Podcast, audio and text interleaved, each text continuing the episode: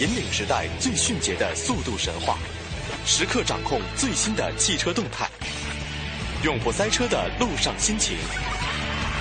锁定都市的汽车电波，都市车天下，与您同行。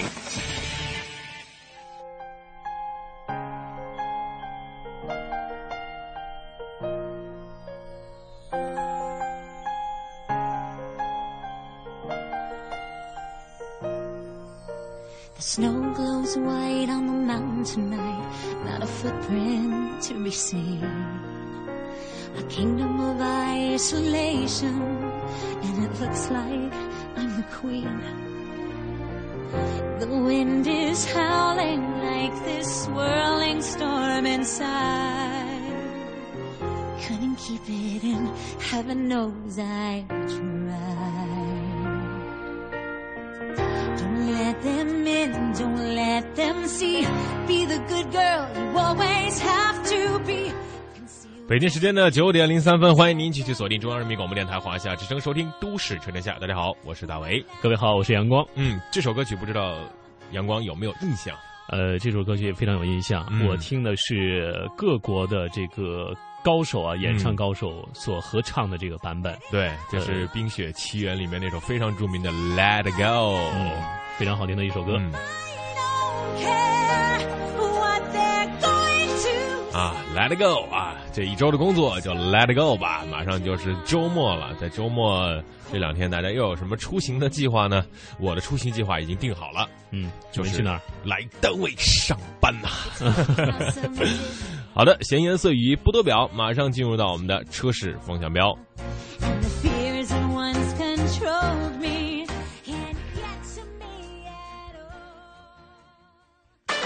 都市车天下，车市风向标。好，首先来关注的是三包实施半年之后的情况到底如何呢？家用汽车产品修理更换退货责任规定啊，简称三包，呃，实施半将近半年了。在天津、广东、陕西、云南等地了解到呢，汽车三包在保护消费者合法权益、规范汽车消费市场方面发挥了积极作用，但仍存在部分经营者啊规避减免三包政策相关细节可操作性不强、鉴定仲裁难等问题。嗯，这也是个老问题了。汽车三包政策实行，使汽车的消费类投诉激增了。那么，根据中国汽车质量网的统计，今年一到二月份，乘用车质量投诉总量依然是呈现出了明显的上升趋势。一月份同比增长了百分之十五，二月份更是同比激增了四成左右。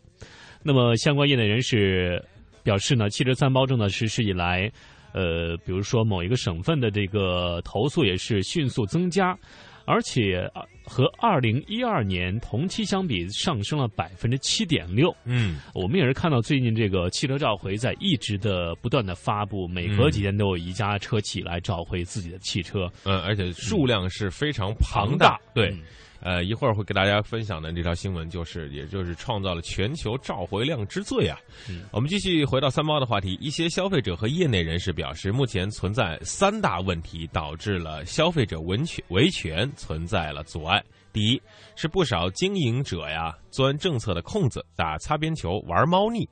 一些 4S 店声称不在店内做保养，不予三包。那么，广州的李小姐在某合资品牌汽车 4S 店里买辆新车，并签订了三包合同。提车的时候，销售人员提醒李小姐一定要在店内做保养和维修，不然就不给三包。第二呢是生产厂。呃，生产商、经销商规避应该尽的三包责任。专家表示呢，汽车三包在保护消费者的权益之时呢，也触动了车企的利益，导致了部分车企在执行环节试图通过隐瞒、缩小覆盖范围等方式，以蒙混过关。嗯那么对此呢，律师也表示呢，呃，据了解，一些商家在盯准使用或修理不当做文章来推卸责任，有商家是一般只提供维修或者更换零配件服务，保修期内不为消费者更换整车和退车，结果三包变成了只修理的单包。嗯。第三是缺乏公信力的第三方鉴定仲裁机构，消费者维权成本很高。广州市消费者委员会投诉部的主任就表示，如果汽车出现故障，车主必须将汽车送到指定的这种检验方啊来检定是否有质量问题。目前汽车的鉴定机构比较少，一些检测项目没有国家标准或者是行业标准，或者由于检测机构设备不全、手段落后，加之费用昂贵、程序繁琐、耗费时间长，使绝大多数的消费者是望而却步。由此看来，三包政策怎么样落实，让这些商家必须的有法可依、有法必依，同时消费者的维权的这个成本基本上没有，或者是呃很少，让这种三包的政策真正的落实下去，不然是出台了政策就束之高阁了。嗯，形同虚设。大家又不知道你有印象没有？就是如果你在四 S 店里嗯保养的话，如果你选择不保养的话，嗯，这个店里会给予你什么样的一个回复呢？呃，如果我不在他那儿保养的话，反正态度上面会有有所冷淡，因为现在比如说你你开了这个嗯三万公里以后，有些嗯大的部件儿就要开始更换了，比如说正时皮带呀，嗯，比如说这个。不像一些小的，比如三滤这种小小玩意儿，嗯但是大部件更换的时候，4S 店的费用至少比一些正规的汽配城里的配件要贵上三倍、三倍倍左右。对，而且还要加上什么工时费、这个费、那个费都嗯加在一块儿。所以说，当消费者去选择一般的修理嗯厂商的时候，那么就会给 4S 店的经营带来很多的压力。嗯呃，另外我们还获悉一项比较可靠的数据，就是。嗯。呃，大卫，可能你也会有会有这个印象啊，嗯。就是一辆车的这个零部件的这更换，如果你把车上的主要零部件更换，呃，大概百分之七十的话，嗯。那么你这些所花费更换零部件的费用，嗯。可以买这辆就是这辆新车啊，嗯。能买三到五部，嗯，而且这对这个三到五部可能还是就是三十万到四十万的车，如果这辆车超过了一百万，那么就可以买十来部。不不可以就是可以买两辆这样的车，就是说它啊这就把这些部件拆下来，嗯还不是完整的啊，不是全部的部件，就是刚才你说的是百分之七十左右的，就是一部原车的价格。嗯你也可想而知，这个零部件这一方面，如果这个厂商和经销商处在这个垄断地位的话，我们消费者处在一个永远是店大欺客的状态。对，嗯呃，什么时候能够真正的为消费者服务，让我们的这个买得起车，同时配得起安的情况啊，使之平衡出现，这样才是中国汽车发展的这个。健康之路，这也是我们所有的车主和准所车主的所期待的所盼望。对，好的，接下来再来关注一下，面对人民币汇率大幅波动，汽车贸易行业有人欢喜有人愁啊。对于汽车进口企业来说，人民币近段时间的持续贬值，让其不甚明朗的发展前景再次蒙上一层阴霾。但是对汽车出口的企业却是利好，也就是说，对我们的自主品牌车是一个好的阶段。嗯，从事超豪华汽车销售啊，记听听好，是超豪华啊！已超过十年的这个周民呢，他非常感叹，他说进口车的利润是越来越少。十年前销售一辆两百万左右的保时捷，经销商的利润是五十万，现在卖一辆四百万元的迈凯伦 MP 四杠幺二 C，利润就二十万。今年人民币贬值，一辆车被吃掉的利润就高达十万元。超豪华车不像其他大宗贸易的商品，往往不会采取远期锁汇这样的模式来规避汇率风险。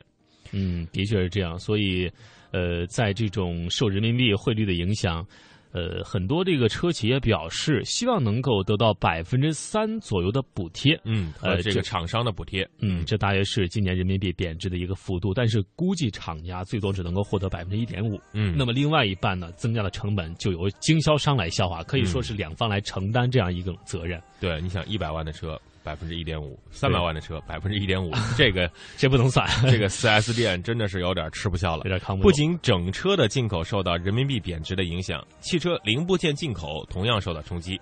一家合资车企的负责人就表示，公司有部分的零部件依靠进口，而汽车产品主要是在国内销售。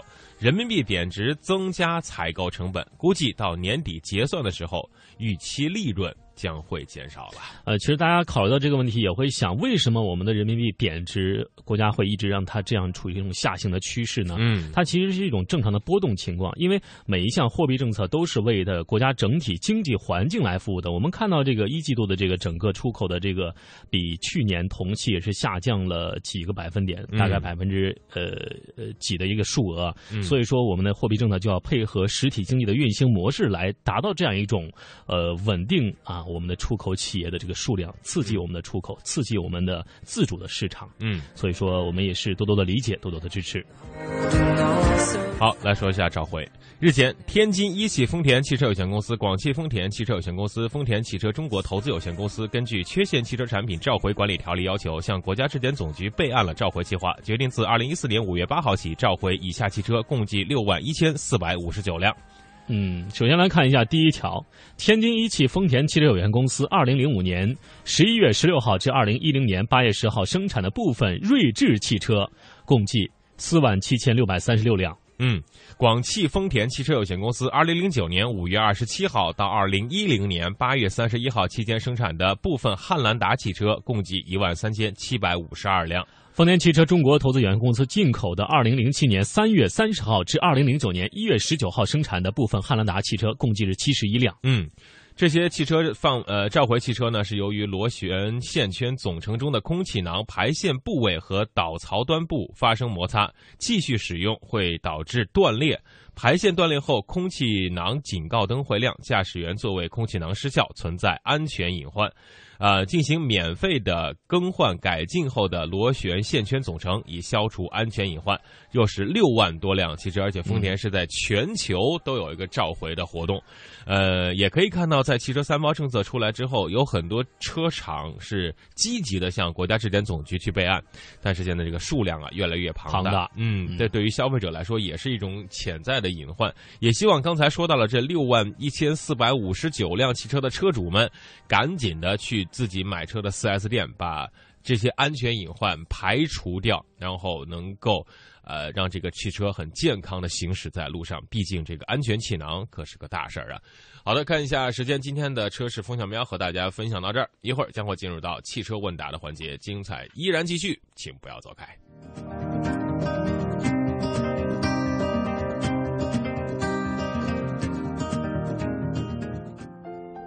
夏多利国际酒庄只做好酒，您身边的葡萄酒专家。夏多利专注于百分之百原装葡萄酒进口和葡萄酒文化传播。夏多利商务会所，品味成功，心享浪漫。咨询电话：零七五七八幺七九幺三七七。联系地址：佛山市南海区大沥镇广佛智城三号楼四层。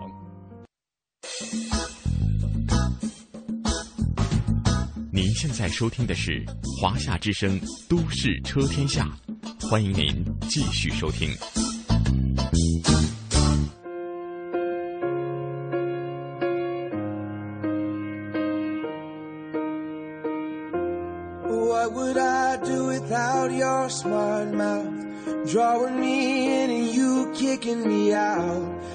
Got my head spinning, no kidding. I can't pin you down. What's going on in that beautiful mind? I'm on your magical mystery ride. 好的，又到了汽车问答的环节。今天是周五，按照惯例，请到的李正清高级工程师，李工你好。Hello，哎，李工，听得见吗？喂，喂，李工，李工你好，哎，好像前方的线路可能有一点儿，再重新尝试连通一下。啊、没有关系。今天呢，喂，哎，喂，李工，听得见吗？喂，喂，好的，可能前方的线路，前方的线路有点问题，也可能是因为天气的原因啊。这段时间呢，在我们的节目覆盖地啊，呃，广东地区的天气呢也是阴晴不变。呃，有人就说了，这个天现在的天气啊，就像是整容一样啊，今天三十，明天十七，所以各位一定要注意保暖，同时对自己的爱车呢，一定要有一个养护的过程，特别是在雨天出行之后，看看汽车内部有没有漏雨，呃，这个漏水，呃，同时呢，这个玻璃是否能够很严密的封合住，看看这个胶是不是有脱线的情况。好，我们再来连线一下，李工你好。哎，大家早上好。哇，这个今天早上呢，这个千呼万唤始出来。呃，我想问一下李工，最近这个深圳天气怎么样？呃，刚刚过一场暴雨以后呢，这、哦这两天的天气非常好啊然后太阳也也挺好的。嗯，阳光明媚啊，这个雨过天晴啊。好的，马上进入到汽车问答的环节啊。今天这位第一个问题呢，就说这个我这个车啊是原装进口的二零六 CC 啊，这个前挡风玻璃碎了啊。我想问一下，如果要换原厂的话，必须得等到三四个月，我能换一个这个所谓的副厂的吗？我对汽车有没有影响？这个玻璃的话前挡，嗯其实呢，副厂玻璃呢，其实呢，就是说，呃，用的话是可以用，没什么太大的问题。那么原厂和副厂的差别在哪呢？呃，原厂玻璃呢，可能在高速的时候呢，啊、你看的会比较舒服一点，嗯舒服一点。就是说，如果你的速度开到一百六、一百七、一百八的时候，嗯跟国产玻璃呢就相差比较远嗯啊。但是事实上，我们现在就是说，呃，交规也开不了那么快高速公路，上嗯也开不了这么快对，在市区道路的话，呃，都差不多啊。嗯但是呢，就有一些玻璃质量啊比较差的话，嗯你要要选一下，有些呢它会有一些波浪的这种啊波纹啊嗯。呃，那么质量比较好的呢，基本上是看不出来。嗯，也就是说，这个汽车玻璃它会有一个这个减速的功能，呃，原厂和副厂呢，可能在这个方面达到一定的速率的时候，在减速上，呃，这个原厂呢会呃视觉效果更好一些，呃，其他方面的话差别并不是特别大，但是要仔细的辨识啊，这个玻璃上那个纹路啊，呃，平整度啊，来这个正确的使用。好的，我们来看下一个问题。好，再来看这位朋友，他想问一下李工，如何来鉴别是不是泡水的车？看来要买二手车，嗯再来让鉴别这个是否泡水，您怎么来看？呃，其实泡水车呢，如果说呃我们如果没有经验的话，是很难去检验出来的，因为嗯呃，他他们都会把这个呃水的痕迹啊处理得非常干净嗯啊，那我们就是说呢很很难发现啊。那么就是说呃买车最好是找一些就是有经验的啊、嗯那个呃评估师啊，或者是有经验的这种老师老师傅来去去帮忙去看一下，因为有时候一些泡水的地方呢，它明显的地方它是处理得干干净净的。啊、那么在一些特殊的，要通过一些特殊的这种这种手段来去看它是否有泡水，那么就要通过有非常有经验的这种啊呃呃那个嗯老师傅啊来去检查。嗯，这样的话，其实啊，在一些比如说上次的这个两个地方的大雨过后啊，很多汽车都在地下车库里都泡了水，然后二手市场涌现了一批这个泡水车。那么有一些无良的商贩呢，也在在出售这样的一些车，所以也请各位车主啊、准车主们火眼金睛，一定要带上这个。呃，经验老道的师傅来辨别这个真离轨和这个假离轨。好，我们来看下一个问题。下一个问题是这样的：我的这个备胎呀、在车内已经放了，我的车开了四万公里了，也放了四万公里了，呃，一直没用过。我想把它给换了，是买一个新的呢，还是把它换掉，换在这个正胎上面，把原来那个正胎扔掉？呃，如果那个备胎放的时间比较长的话，嗯那就是说，如果我们在市区使用一下，使用一段时间，看看它的这种橡胶啊，会不会有老化的这种现象啊？嗯如果依然还是可以的话，那么我们就可以就在谨慎，呃，就是可以在谨慎使用的过程当中来去观察它，看会会不会用的几天它会有裂痕啊这种情况。嗯那如果说放的时间比较长，我们就不能说直接装上去来去跑高速嗯啊。但是呢，就是说建议大家，如果说你的备胎跟原车跟原车的车灯是相同的情况下呢，最好是啊偶尔换着使用一下，嗯或者是一段时间我们要那个对我们的备胎添加一下它的气压，因为这个气压呢，它长时间它也会啊、少气啊、嗯气压不够的时候呢，轮胎更容易损坏。嗯，比如这个备胎千万别一直放在车内，就是一直备着，时不时呢，这个五个轮胎来一个乾坤大挪移，把这个位置换一下。我们节目也经常说到的，比如说这个用逆时针的方向或者顺时针的方向，把这五个胎都给动一动。这个胎呀、这橡胶制品不能久放，特别暴晒呀、久放啊，呃，低温高温都不太好，让它动一下。好，来看下一个问题。嗯这位朋友问了，就是直喷发动机和多点电喷哪一个发动机呃力度更大、更省油呢？呃，肯定是多点电喷的会更好一些，因为它的多点的话，它的燃烧喷射会更好一些。啊，那么目前呢，最好的还是缸内直喷。那么最新的技术是在我们的把这个燃油啊喷注在直接喷注在气缸里面啊，就不需要在缸外混合，然后吸气这样的处理啊，这样的话燃烧的会更充分一些。嗯，好的。好，我们来看下一个问题啊，这个朋友还是问到了。呃，关于发动机的话题，这个四呃想买车，但是面对纷繁复杂的数据，有四缸的，有六缸的，有垂直的，有啊并呃水平的，有对置的，呃，这有区别吗？哪款的这个动力会更好，或者性价比会更高呢？嗯，当然是有区别的。那个四缸车和六缸车，那么它的平顺性就会差很远。那么六缸跟八缸的话，那么它动力和它的平顺性也会有差别。嗯，啊，所以呢，它缸数越多，那么它说明它在高速公路啊，或者我们驾驶的那种感觉，它的平顺性啊，给我们更舒适的这种这种驾驶的感觉，还有更强大的这种动力。嗯，啊，那么呃。垂直和那个水平对峙呢，它也是有差别的，就是一个的噪音呢，还有它的这种，这种那个啊动力输出的这种数据啊，它都有一定的差别。但是呢，就是说每一个它的这个就是这种技术呢，有都有它的亮点啊。比方说垂直垂直的，那我们发动机的磨损呢会小一点。嗯啊，那么水平对置的话，那么就可能是在下方，因为它是呃那个横着那个。那运运动的，嗯，那个钢头和活塞，那么它在下，它的那个重点呢会在啊最下面那一端的磨损会大一些。对对对，哎，其实这样理解呢，这位听众朋友也应该知道了。呃，在我的这个概念当中啊，缸数越多啊，肯定这个价钱越贵哈。这个四缸、六缸、八缸、十二缸啊，你看那个，比如说 A B B 里面那个这些汽车里面，比如说十二 W。这这个价格 二百多万起了，所以这位朋友呢，根据你的这个兜里的银子啊，综合比较一下哪款更适合你了。好，再来看下面一个问题，这位朋友说，汽车排气管不通畅有什么危害？如何来把这个排气管给疏通一下？呃，排气管，就每辆车的排气管下方啊，它都有一个一个的那种小孔来去排水。因为我们早上着车以后呢，嗯，排气管里面呢会充满了这种水分，嗯，那么它要排出来。如果说你排不出来的话，这水在里面的话，长期积在里面的话，就容易导致这个排气管生锈啊。所以呢，很多那个车主呢，他行驶的路途短的，那么水还没干掉之前呢，他就已经到了目的地，所以呢，这个车呢。时间长了以后，那个水呢排不出去，就排气管很快很快就就生锈了。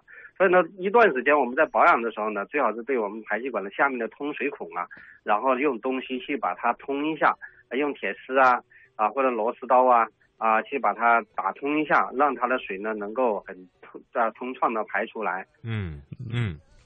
好好，来下一个问题。这个问题呢是关于这清明长小长假出行的啊。这位朋友开到山区的时候呢，突然这个机械报警，故障显示是冷却液不够了。哇，这前不着村后不着店的，然后特别着急，就擅自的往里面加了这个纯净水。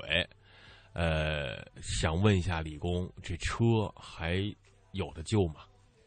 呃，其实呢，就是说我们的那个冷却液里面缺点那个冷却水的话，加点纯净水是没有任何问题的，因为我们现在的这个呃，在这这个地区区域呢，它的温度不会说呃很低或者是很高。嗯。那么呃，基本上呢，就是说你加了纯净水以后呢，它的那种啊，就是抗抗零下的啊二十五度呃以以下都以内都没问题的。嗯。啊，所以呢，就是说。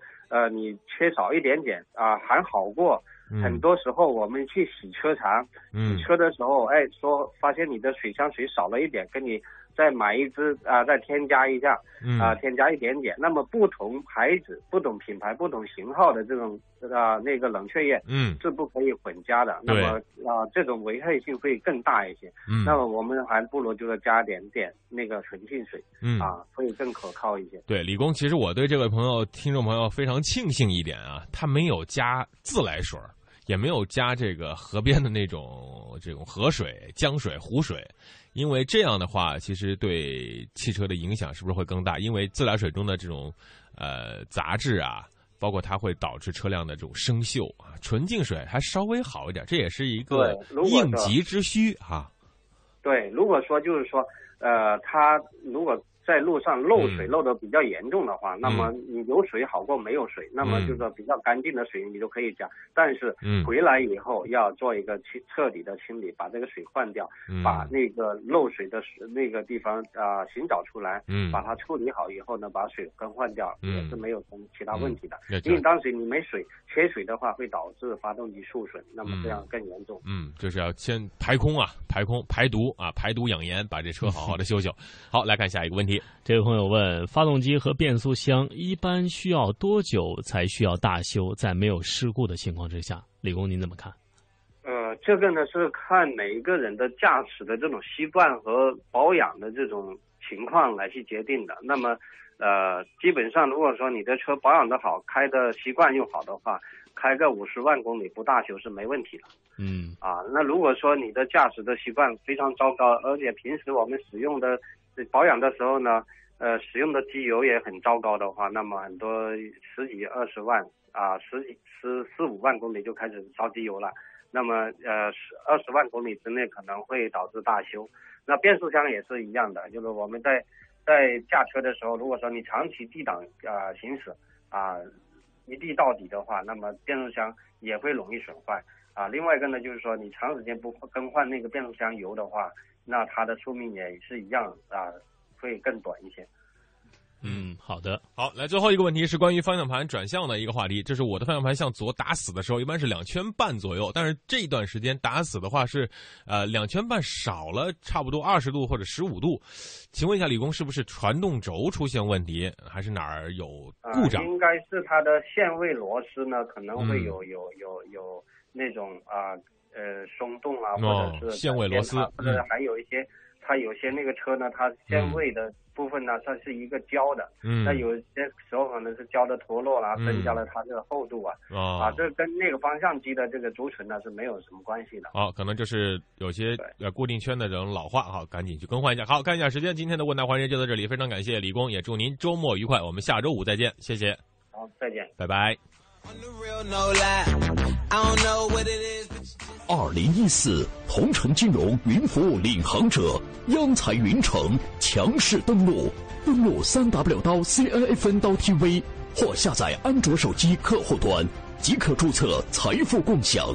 这里有权威专业的投资机构，这里有热门抢手的理财产品，这里应有尽有。入驻央财云城，共创财富未来。央财云城，指尖上的金矿。打起竹板迈大步，眼前正是吴哥窟，高棉威武的古建筑，游客攒动人无数。突然眼前一模糊，好像出了什么飞行物，原来是烟头烟盒齐飞舞，中华二字挺醒目。往前走，向前行，有位老乡面前停，惊天动地一声喊，吓得路人直机灵，全都无心看风景，生怕这人得疾病。定睛观瞧，仔细看，担心指数降为零。原来他拿着手机聊着天张嘴闭嘴行行行。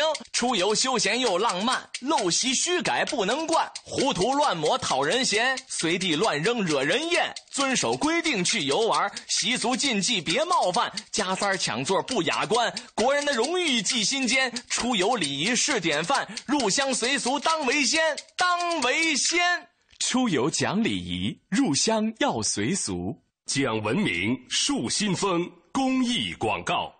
我要让全世界都能听见我的歌声。我们想为小朋友开设冰上芭蕾课。我想给失独老人一个温暖的家。我们要组建自己的话剧社。收音机前的你，梦想又是什么？中央人民广播电台香港之声携手香港青年交流促进联会，共同推出“梦想舞台二零一四”，为你筑起梦想的平台。即日起至五月十六日，用文字、声音、图片、视频等各种形式分享你的梦想故事，就有机会赢得共十五万港币的圆梦启动金。行动起来吧，为我们的梦想注入生命力。详情请登录中国广播网三 w dot cnr 到 cn。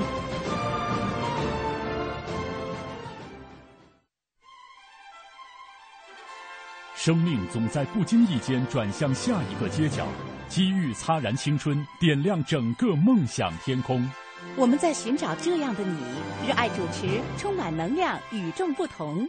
中央人民广播电台央广网二零一四全国大学生主持人大赛火热开幕，报名即将启动，详情请登录三 w 点 cnr 点 cn。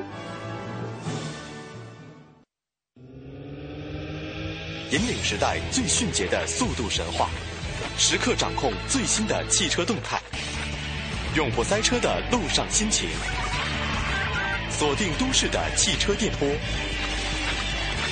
都市车天下，与您同行。都市车天下，新车秀场。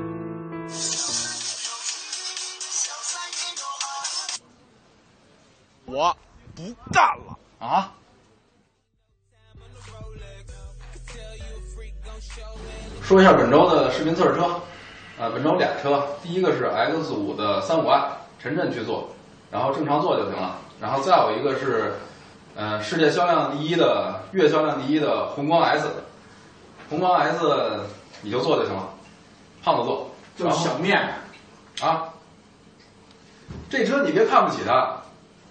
月世界销量第一名，是你有义务把它挖深挖透，给它分析好，所以我觉得也不容易做，你好好做好。好，X 五三五 i 你们就安排陈晨正常做就行了，就这么个事儿，好吧？你们这开会都这么认真，一定都听懂我说的话。散会。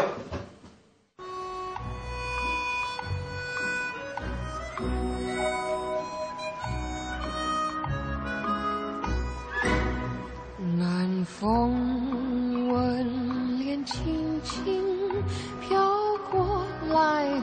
花香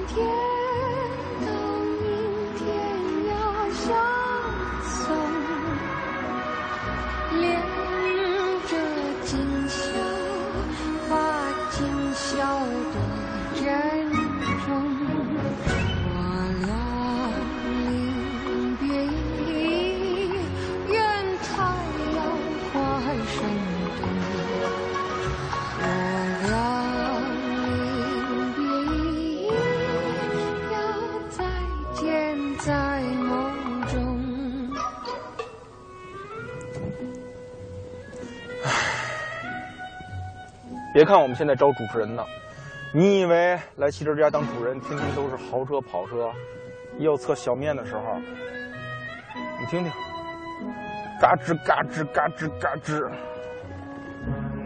座椅也梆梆硬，还说是 MPV，你看这横向空间。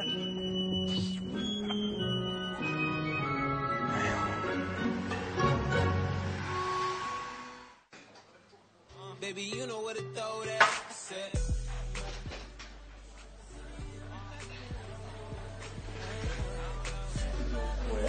么样啊？这车？你说呢？前置大后驱的，有这超爽的配置，这都是。有啊，怎么样？别烦了。怎么样？走走走。哎呦，验一圈，给你给你给你。哎呦呦，我我试试去啊！赶紧走离我远点。让我试试这大骑手车啊！哎，胖子，你那个一会儿去海淀黄庄接一人，你也别开自己车了，你就开那库里那宏光 S，啊，你就接人，赶紧的啊，工作任务。拜拜。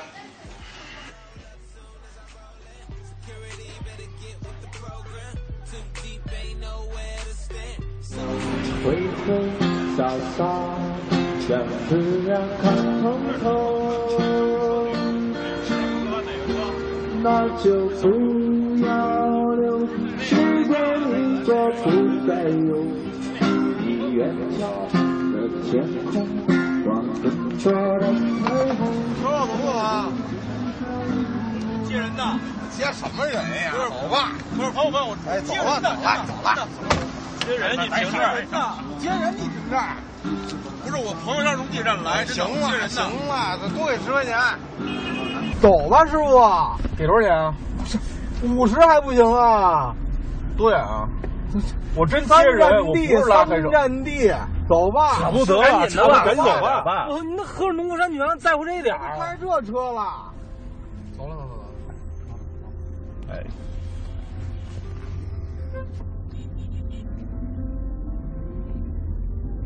说这车够棒的呀，还行吧？这还有大屏幕呢。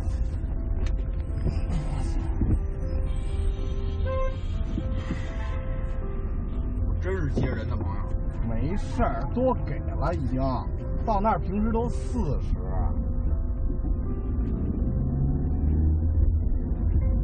说这车开怎么样啊？你觉得呢？坐着还行。观众我觉得这多少钱这车？你觉得值多少钱？那六七万块钱吧，也就。你猜对了，这种眼光，六万九千八。怎么样？后边坐着？我们能坐，还行行吧。但我觉着是不是比 G 幺八实在点？那，比 G 幺八便宜多了，这个。哥们，你违章了吧？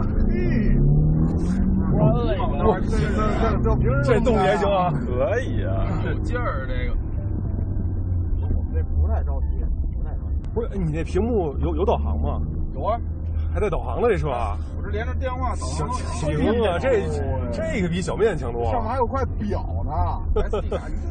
这内饰。来，懂字儿啊，这表。师傅，您这真皮是包的还是原厂的呀？原车，原车真皮，导航，真葛吧。谁？谁打篮球呢？在哪儿？那线头比你我强。前面路口遇站，赶紧吧。到啊，就这儿就行啊。来，登录我这。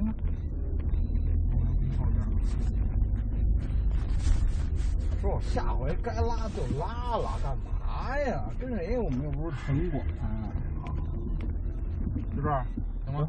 就拉吧。行，你把钱给了我。前面给钱。再见。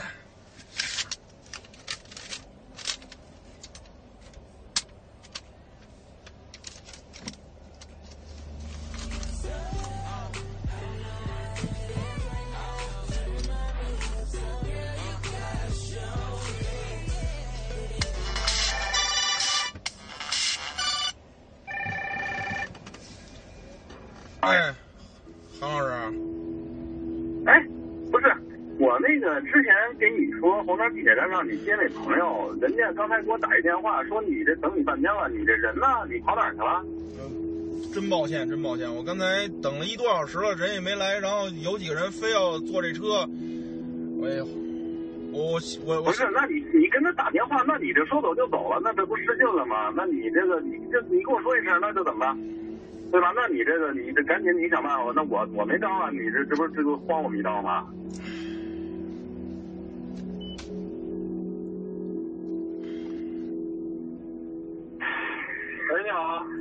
哎，你好，您好，您是那个五菱宏光店里的那个那个张经理是吧？啊，对啊。哎，你好，你好，我是汽车之家的，借咱们那个五菱宏光 S 那个那个严闯啊。哎呦呦呦，那个汽车之家的呀。哎，你好，你好，你好。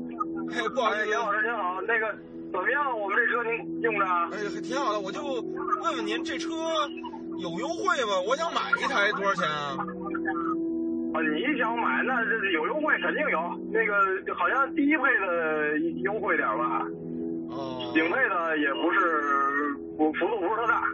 哦，有能做贷款吗？可以，可以，你那没问题。行嘞，那我哪天去店里跟您聊吧。然后这车，这车我能多使几天吗？这汽车之家的随便用，你你你想用多长时间用多长时间。哎，那个我们这车怎么样啊？哎呦，我觉得真挺不错的。这不是要问您为什么买吗？是吗？行行，欢迎您买啊啊，名人啊！哎，得嘞，谢谢您，谢谢您，谢谢您。到时候哎哎，好嘞，哎，再见，好嘞，哎，再见。哎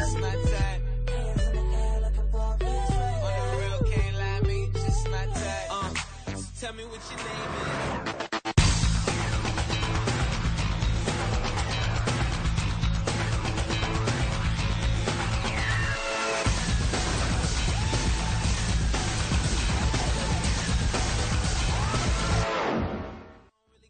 各位网友，大家好！我们今天要测试的车型呢是北京奔驰的 GLK。这款车型的上市时间已经不短了，而我们今天要测试的是采用 2.0T 发动机的 GLK 260。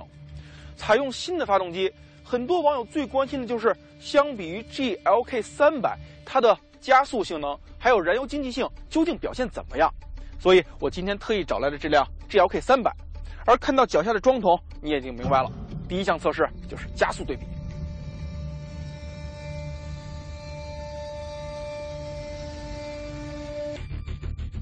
这辆 GLK 260的 2.0T 发动机最大功率是211马力，而 GLK 300呢245马力，最大扭矩我是350牛米，而它呢比我小50牛米，是300牛米，而且我最大扭矩的输出区间也要比它早不少，1200转对应它呢2500转，所以我觉得在加速，特别是起步阶段，我还是很有优势的。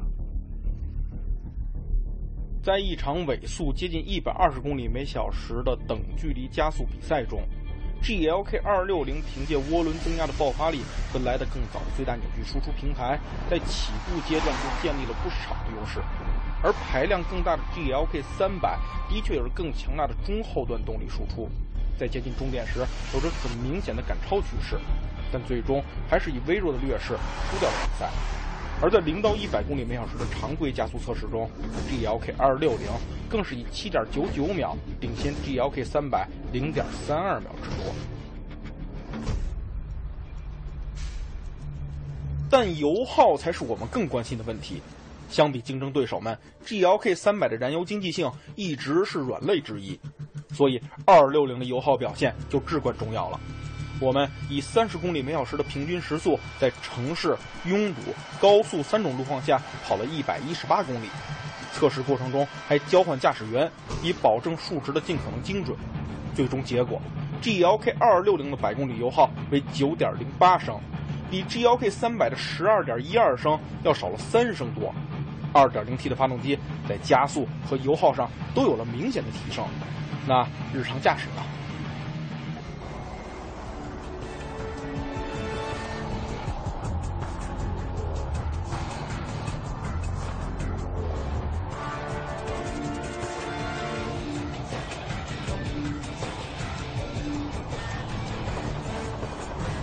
无论是从加速表现还是油耗数值来看，这台2.0升的涡轮增压发动机相比于3.0升的自然吸气，进步真的不是一星半点。而在实际的驾驶感受上，相比于 GLK 300，它的确在平顺性上要稍微欠缺了一点。但我必须补充一句，就是 GLK 260这台发动机的平顺性在同级别中也算得上是优秀的表现。而这台发动机呢，它能给你带来更加凶猛、更有爆发力的加速感受。以 GLK 的车型定位，这样的动力表现真的可以说是超越够用了。如果你以一种很放松的心态来驾驶这台 GLK 260的话，那它的平顺性就更值得称道了。这是因为跟发动机配合相当默契的 7G Tronic 变速箱也是平顺性的优秀代表。它的升档逻辑很合理，升档动作难以察觉，甚至说有一丝丝 CVT 的影子，嗯，很从容。但如果你是个需要频繁降档加速的急性子的话，那这台变速箱的表现就无法令你满意了。它的降档逻辑还算合理，但是它的降档速度的确是有点跟不上时代的潮流了。在使用换挡拨片的时候，能够更好的看到这一点。每次拨动换挡拨片，它的变速箱总是要迟一下，告诉你我收到指令了，然后才会把档位降下去。虽然降档之后的发动机的爆发还算不错，但这样的降档速度让它的加速超车的确显得无法令人满意。造成急加速感受不好的另外一个原因呢，就是它的油门踏板。奔驰一向喜欢将油门踏板调教的不那么激进，你说它沉稳也好，从容也罢，但是它的不敏感就是那么活生生的摆在那儿。也许这就是奔驰骨子里的这种气质吧。驾驶着一辆奔驰，心境总是会自然而然的就放松下来，心平气和，与世无争，更别提是辆实用路线的 GLK 了。如果说四五八总是给你深踩油门的冲动，牧马人总能给你征服荒野的欲望，那 GLK 则只会让我憧憬着一家人其乐融融野外郊游的情景了。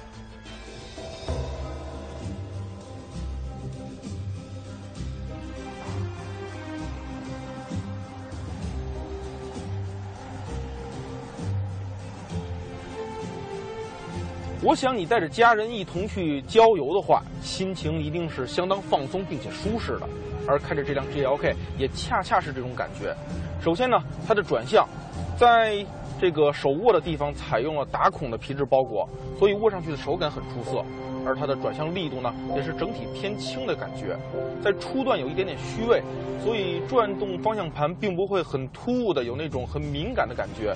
呃，而另外呢，它的在回馈的时候力度会显得稍微有一点点不够均匀，但好在它的指向还算精准，保留了德系一贯的这种感觉。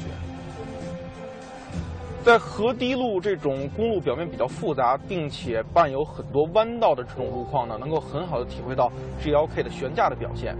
首先呢，它对于路面上非常细小的颠簸能够很好的过滤掉，呃，不过稍微再大一点点的起伏呢，你又能够很明显的体会到它并不是完全会过滤掉、吸收掉这些震动，能够比较明显的告诉你我在过了一个减速带，或者说过了一个呃突然出现的坑洼，但是传递到车内的震动呢，却并不会让你感觉不舒服，它就是这样一种折中的感觉。能够对车身提供比较好的支撑，但同时呢，舒适性也没有太多的影响。我觉得算是一种富有行驶质感的这种悬架的表现。而另一项让我非常满意的地方呢，就是这辆 GLK 的隔音和降噪水平做的真是相当的不错，也可以说这是奔驰一贯的优势所在。在这些细节的地方做好，才是提升你档次感和高级感的基础。相比于很多其他车型呢，喜欢在配置上做噱头，我觉得不如把这些做工细节弄得更考究一些，才能更提升这辆车的整体感觉。不过也必须批评它一下，这辆 GLK 车内的味道确实显得过于大了一点。到了这样的非铺装路面呢，才能更好的体会 GLK 悬架的滤震效果，真的是相当的不错。无论是乘坐还是驾驶呢，都不会对这样的车内的这种柔软的过滤呢有太多的怨言。呃，强悍的越野性能当然不是这类城市 SUV 所擅长的，但是带着一家人，带着这辆车一起去郊游或者长途旅行，真的是非常的不错。我们看它宽广的视野，还有两个很大的天窗。另外，后排比较不错的乘坐空间，再加上比轿车强上不少的后备箱容积，作为一辆家庭的好伴侣，它相当的合格。GLK 二六零的推出呢，将 GLK 车系的入门价格一举降到了四十万以内，我觉得还是相当有竞争力的，因为它的表现呢可以说是超越了老款 GLK 三百。不过很遗憾的是，这款 GLK 二六零却仅仅只有一个配置，而它的配置却比较奇怪。它有十九寸的大轮圈，有两个天窗，方向盘的调节呢也是电动的，并且 GLK 二六零还是 GLK 家族唯一搭配自动启停技术的，但它却搭配了卤素大灯，防眩目是手动调节，没有后视镜折叠，更别提我非常喜欢的无钥匙进入和无钥匙启动了。我想，如果奔驰能够尽早的丰富 GLK 260这个产品线，推出更多配置的话，那它的前景一定会相当的不错。那前景就会变得相当不错。来啊，一二三，走。那前景就会变得相当不错。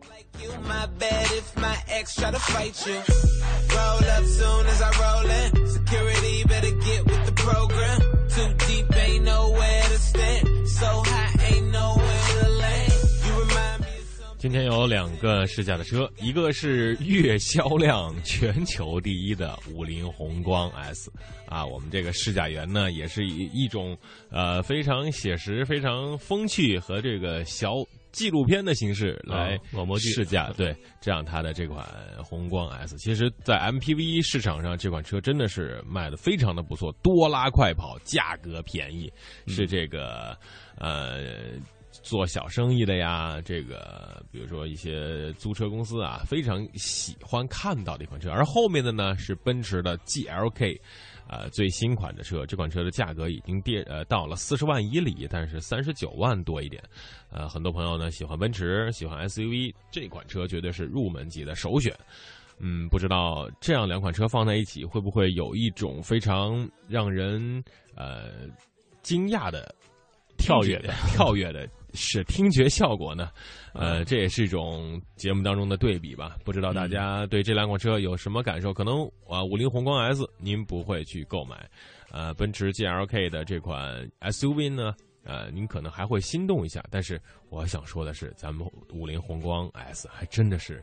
挺牛的，嗯，当然，我们说在完美当中总会有一些小的一些瑕疵，嗯，呃，我们也希望在以后车的升级款当中能够对一些局部不够完美的地方，包括座椅的舒适性这块都能够得以有效的提升，对，有些改变吧。好的，看一下时间，今天的都市车天下到这里就跟大家只能说再见了，时间关系，那么明天不见不散。我是大伟，我是阳光，咱们拜拜了，再会。Baby. Yeah. Baby, let me put your panties to the side. I'ma make you feel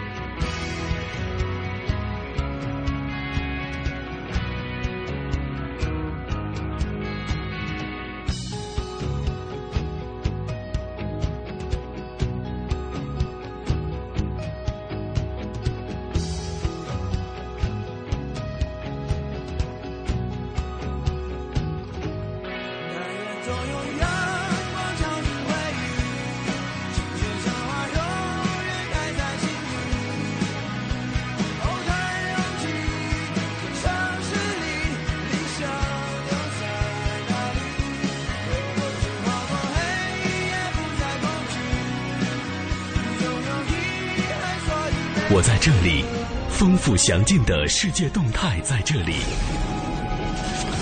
我在这里，权威迅捷的财经讯息在这里。界呢正处在一个大发展、大变革、大。我在这里，激情四射的跳跃音符在这里。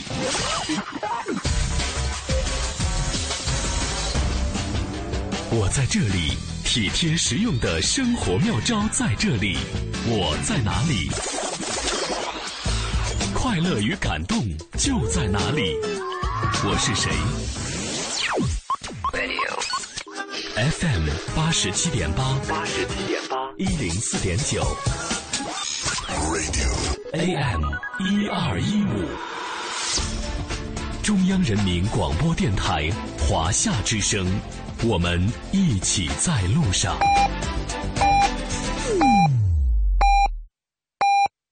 北京时间十点整。